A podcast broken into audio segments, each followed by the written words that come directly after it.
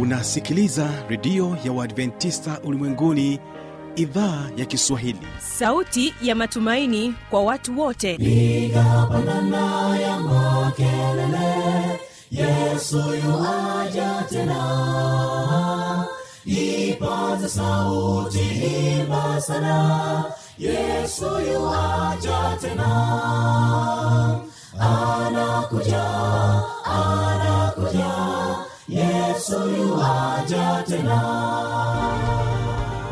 Hii ni sauti ya matumaini kwa watu wote.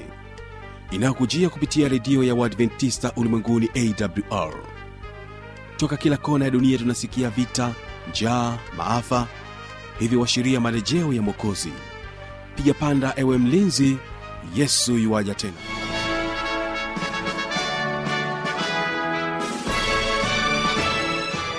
unaitegea sikio idhaa ya kiswahili ya redio ya waadventista ulimwenguni awr ikikutangazia moja kwa moja kutoka hapa morogoro tanzania katika masafa ya mita bendi 25 lakini pia unaweza kutusikiliza kupitia morning star radio na rock fm vile vile tupo katika tovuti ya w www.awr.org uhali gani msikilizaji wangu? Ni imani yangu ya kwamba hali yako ni njema kabisa.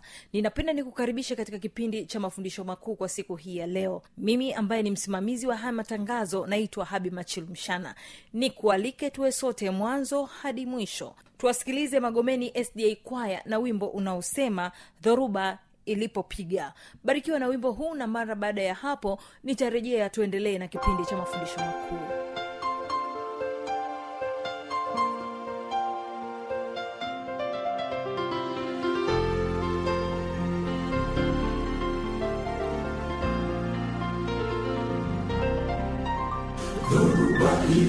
ilipopiga usiku ule wakalia tuna kufa.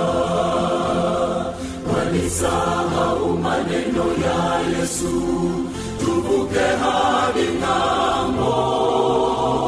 Bwana akasimama akakemea. Aikakoma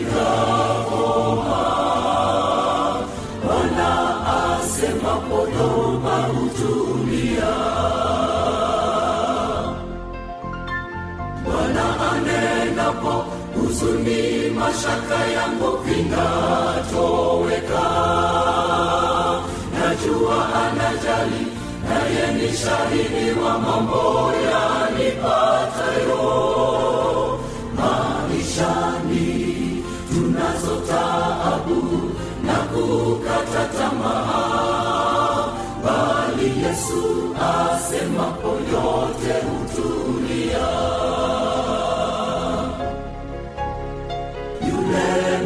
mgonjwa kando kando ya birika alivyotamani apate mtu wa kumsaidia aingie majini. Yesu alipotokea kamuuliza je wataka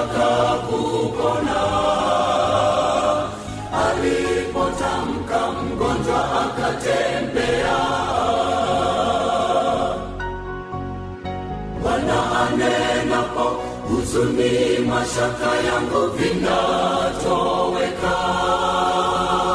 Najua anajali naye ni shahidi wa mambo yanipatayo.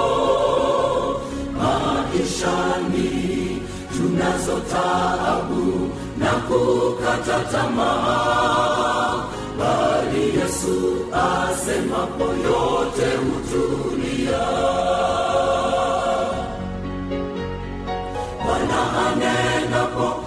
huzuni mashaka yangu vinatoweka. Najua anajali naye ni shahidi wa mambo yanipatayo. Maishani tunazo taabu na kukata tamaa. Bali yesu asemapo yote hutulia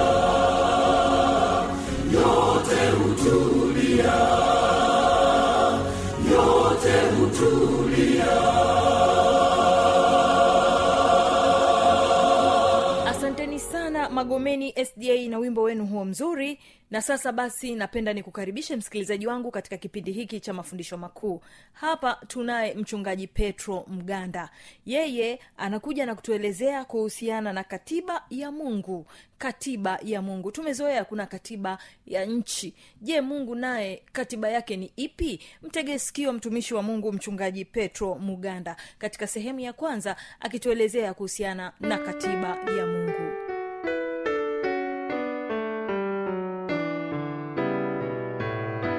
ndugu msikilizaji na kukaribisha tena katika kipindi cha mafundisho makuu na na kusalimu tena katika jina la yesu kristo aliye bwana na mwokozi wetu. Naamini kwamba unaendelea kubarikiwa siku kwa siku na mafundisho haya na leo ni siku nyingine nzuri nikukaribishe katika tafakari ya somo linalosema katiba isiyohitaji marekebisho e, neno hili linaweza likaanza kukutatanisha kwamba hivi katika mambo ya mungu pia kuna katiba. Ya nimechukulia mfano wa katiba. Katiba isiyohitaji marekebisho ikiwa ni maneno ambayo yamekuwa yakizoeleka sana katika masikio yetu katika ulimwengu wa leo. Na hata hivyo tumeshuhudia katika nchi nyingi sana watu wanadai marekebisho ya katiba marekebisho ya katiba. Kwa sababu kuna vitu fulani wameviona katika katiba walionayo na wanaona kwamba haviwafai. Na sasa wanahitaji katiba nyingine waweke vitu ambavyo wenda vitawasaidia kuwaboreshea maisha yao. Hata katika nchi yetu tuna mchakato wa katiba. Leo nchi nyingi zina mchakato wa kutengeneza katiba.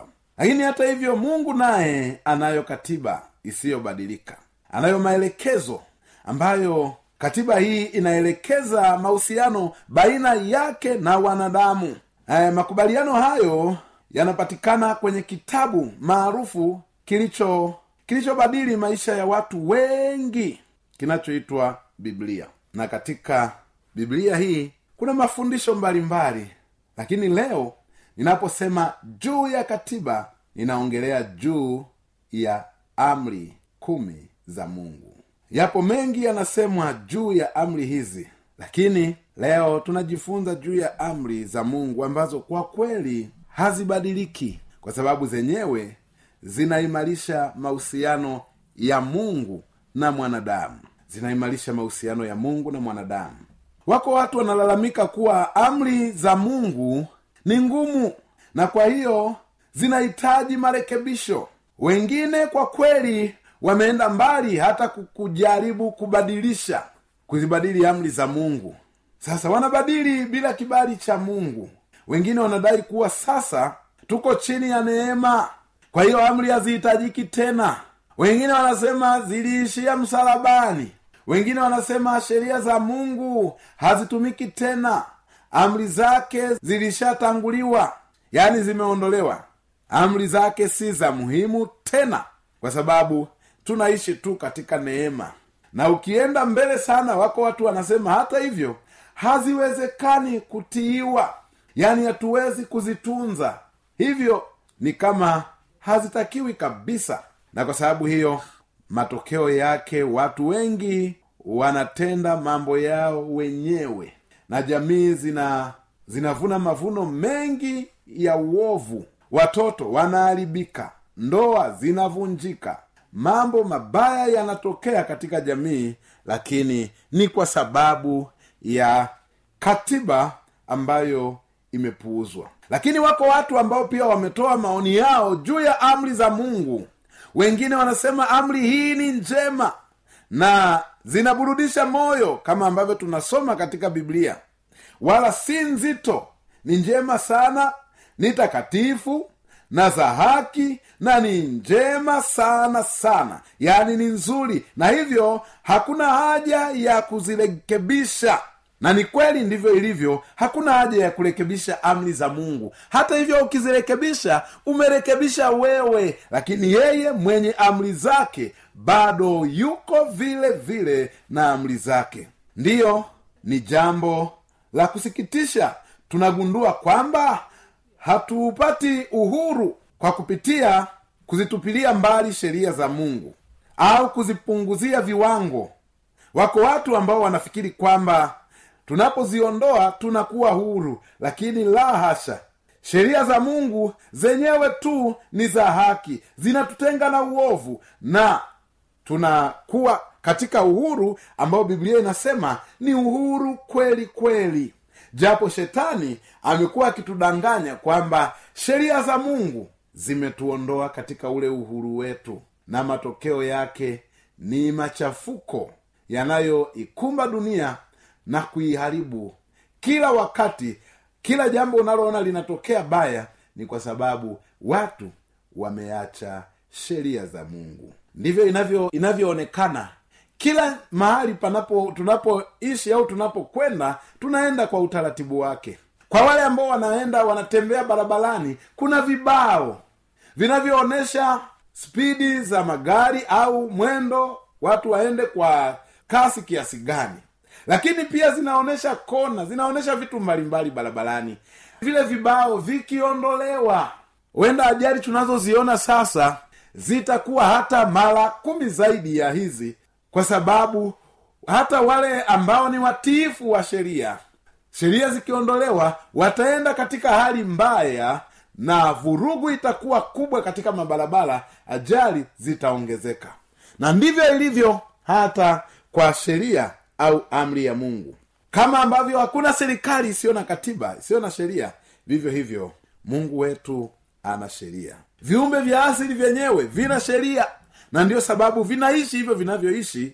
Kwa namna hile vinaongozwa na sheria ya asili.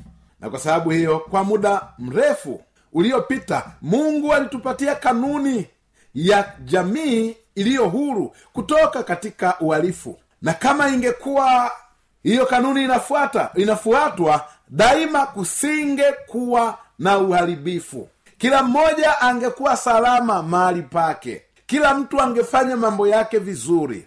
Kusingekuwa na uovu. Na kama walimwengu kweli wangekubali au hata sasa wakikubali kuitii sheria ya mungu utagundua kwamba maovu mengi na yumkini yote yataisha. Lakini leo tuna majeshi ya aina mbalimbali. Ni kwa sababu ya kupambana na uovu ni kwa sababu ya kupambana na dhambi. Uovu wowote ni matokeo ya dhambi. Sasa katika amri kumi mungu aliandika kanuni za mwenendo ambazo kwa kweli zinatawala mwenendo wote wa mwanadamu. Mungu peke yake ndiye angeweza kuandika sheria takatifu kiasi hicho. Mwanadamu hawezi. Amri kumi za mungu ndiyo, ndiyo katiba pekee duniani isiyobadilika ambayo haihitaji marekebisho yoyote. Imekamilika. Katika kitabu cha zaburi sura ile ya kumi na tisa mstari ule wa saba biblia inasema sheria ya bwana ni kamilifu huiburudisha nafsi. Ushuhuda wa bwana ni amini humtia mjinga hekima. Je kitu cha namna hii kweli kinahitaji marekebisho. Unaweza ukajiuliza mungu ametupa sheria na kimsingi tafakari yetu ya leo ni amri za mungu. Ziko kumi ambazo zimewekwa bayana katika kile kitabu cha kutoka. Anasema sheria ya bwana ni kamilifu. Kwa hiyo sheria hii isingehitaji kubadilishwa wala kurekebishwa. Wakati watu wanafikiri kwamba uzinzi unatakiwa kuhalalishwa lakini mungu anajua kwamba ni kosa na utaendelea kuwa kosa mpaka mwisho wa wakati. Wivu ni kosa ni dhambi na utaendelea kuwa dhambi. Na kwa kuendelea kutunza sheria hizo basi wanadamu wataendelea kuyaishi maisha matakatifu.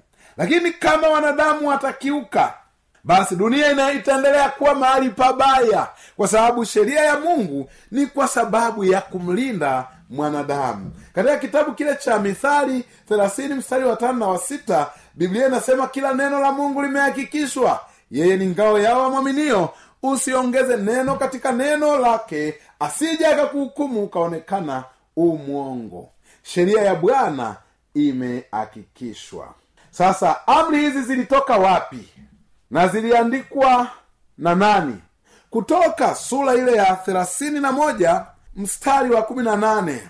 Biblia inasema hapo bwana alipokuwa amekwisha kuzungumza na musa katika mlima wa sinai akampa hizo mbao mbili za ushuhuda ambazo ni, ni mbao za mawe zilizoandikwa kwa chanda cha mungu. Amri za mungu ziliandikwa kwa chanda cha mungu anasema kwamba mungu akazungumza na musa alafu akampatia mbao mbili za mawe alizoziandika yeye mwenyewe. Hapo unaweza ukaangalia umakini na umuhimu wa amri za mungu kwamba hizi hakumpa mtu mwingine aandike. Viko vitu katika biblia ambavyo aliwaambia manabii andikeni wakaandika. Lakini amri kumi aliandika mwenyewe amri kumi. Katika kitabu cha kutoka sura ya 34 mstari wa 28 inathibitisha kwamba mungu ametoa amri kumi kwa ajili ya mwanadamu. Anasema kutoka 34 mstari wa 28 naye alikuwa huko pamoja na bwana siku arobaini na masiku yake. Hakula chakula wala hakunywa maji naye akaandika katika hizo mbao. Hayo maneno ya maagano hizo amri kumi. Kwa hiyo biblia inatuonyesha kwamba mungu alimpatia musa amri kumi ili azilete kwa wanadamu. Katika kitabu cha kutoka sura ya ishirini mstari wa, wa tatu mpaka ule wa kumi na saba ndipo zinapopatikana. Ukitaka kujua zinapatikana wapi nenda kutoka sura ya ishirini mstari ule wa tatu mpaka wa kumi na saba. Nami nitazisoma kwa haraka amri zenyewe. Mstari wa tatu unasema ambao ndiyo una amri ya kwanza inasema usiwe na miungu mingine ila mimi. Kwa hiyo hiyo ni amri ya mungu kwamba uwe na mungu mmoja tu usiwe na miungu mingine. Miungu watu miungu vitu miungu fedha miungu mali. Mungu anawaonya wanadamu kwa amri yake anasema msiwe na miungu. Mungu ni muumbaji. Kwa hiyo ukiwa na mungu ambaye ni kitu fulani hicho kitu hakiwezi kuumba. Ni kama kumkashifu au kumkufuru mungu au kumsemea vibaya mungu. Ni kama vile umjui mungu wa mbinguni. Kwa hiyo mungu anaanza kwa kujitangaza. Anasema usiwe na miungu mingine ila mimi yani yeye ndiye mungu na hakuna mungu mwingine. Kitu chochote kinachochukua nafasi kubwa nafasi ya kuheshimiwa katika maisha yako zaidi ya mungu kama utaheshimu fedha kama utaheshimu watu kama utaheshimu mali hadi ukajikuta unachukua nafasi ya mungu wa mbinguni na kuwapa hao watu au hivyo vitu basi umekuwa na miungu mingine. Na mungu anaonya usiwe na miungu. Hiyo ni amri ya kwanza na ni amri muhimu sana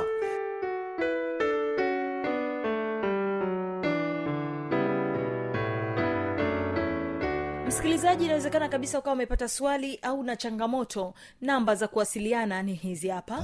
Anakuja anakuja yesu tena. Na hii ni awr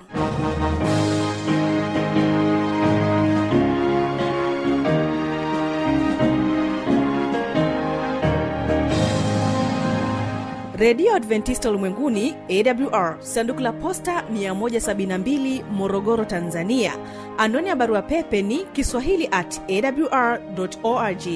Namba ya mawasiliano simu ya kiganjani 653 570814 na pia unaweza kuwasiliana nasi na idhaa ya maasai kwa nambari 769 986355 ukiwa nje ya tanzania kumbuka kuanza na namba kiunganishi alama ya kujumlisha 255 unaweza kutoa maoni yako kwa njia ya facebook kwa jina la awr tanzania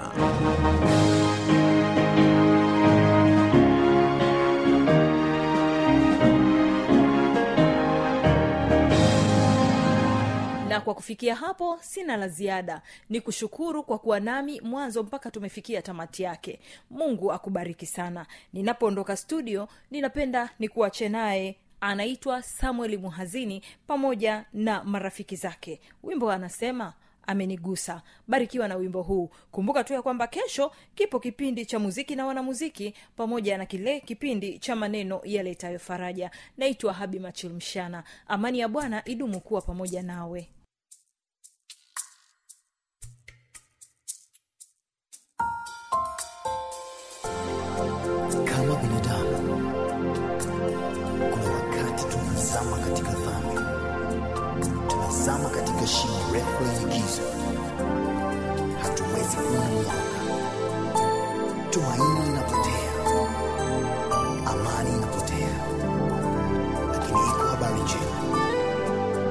yesu pekee. Anapokugusa maisha yao yanabadilika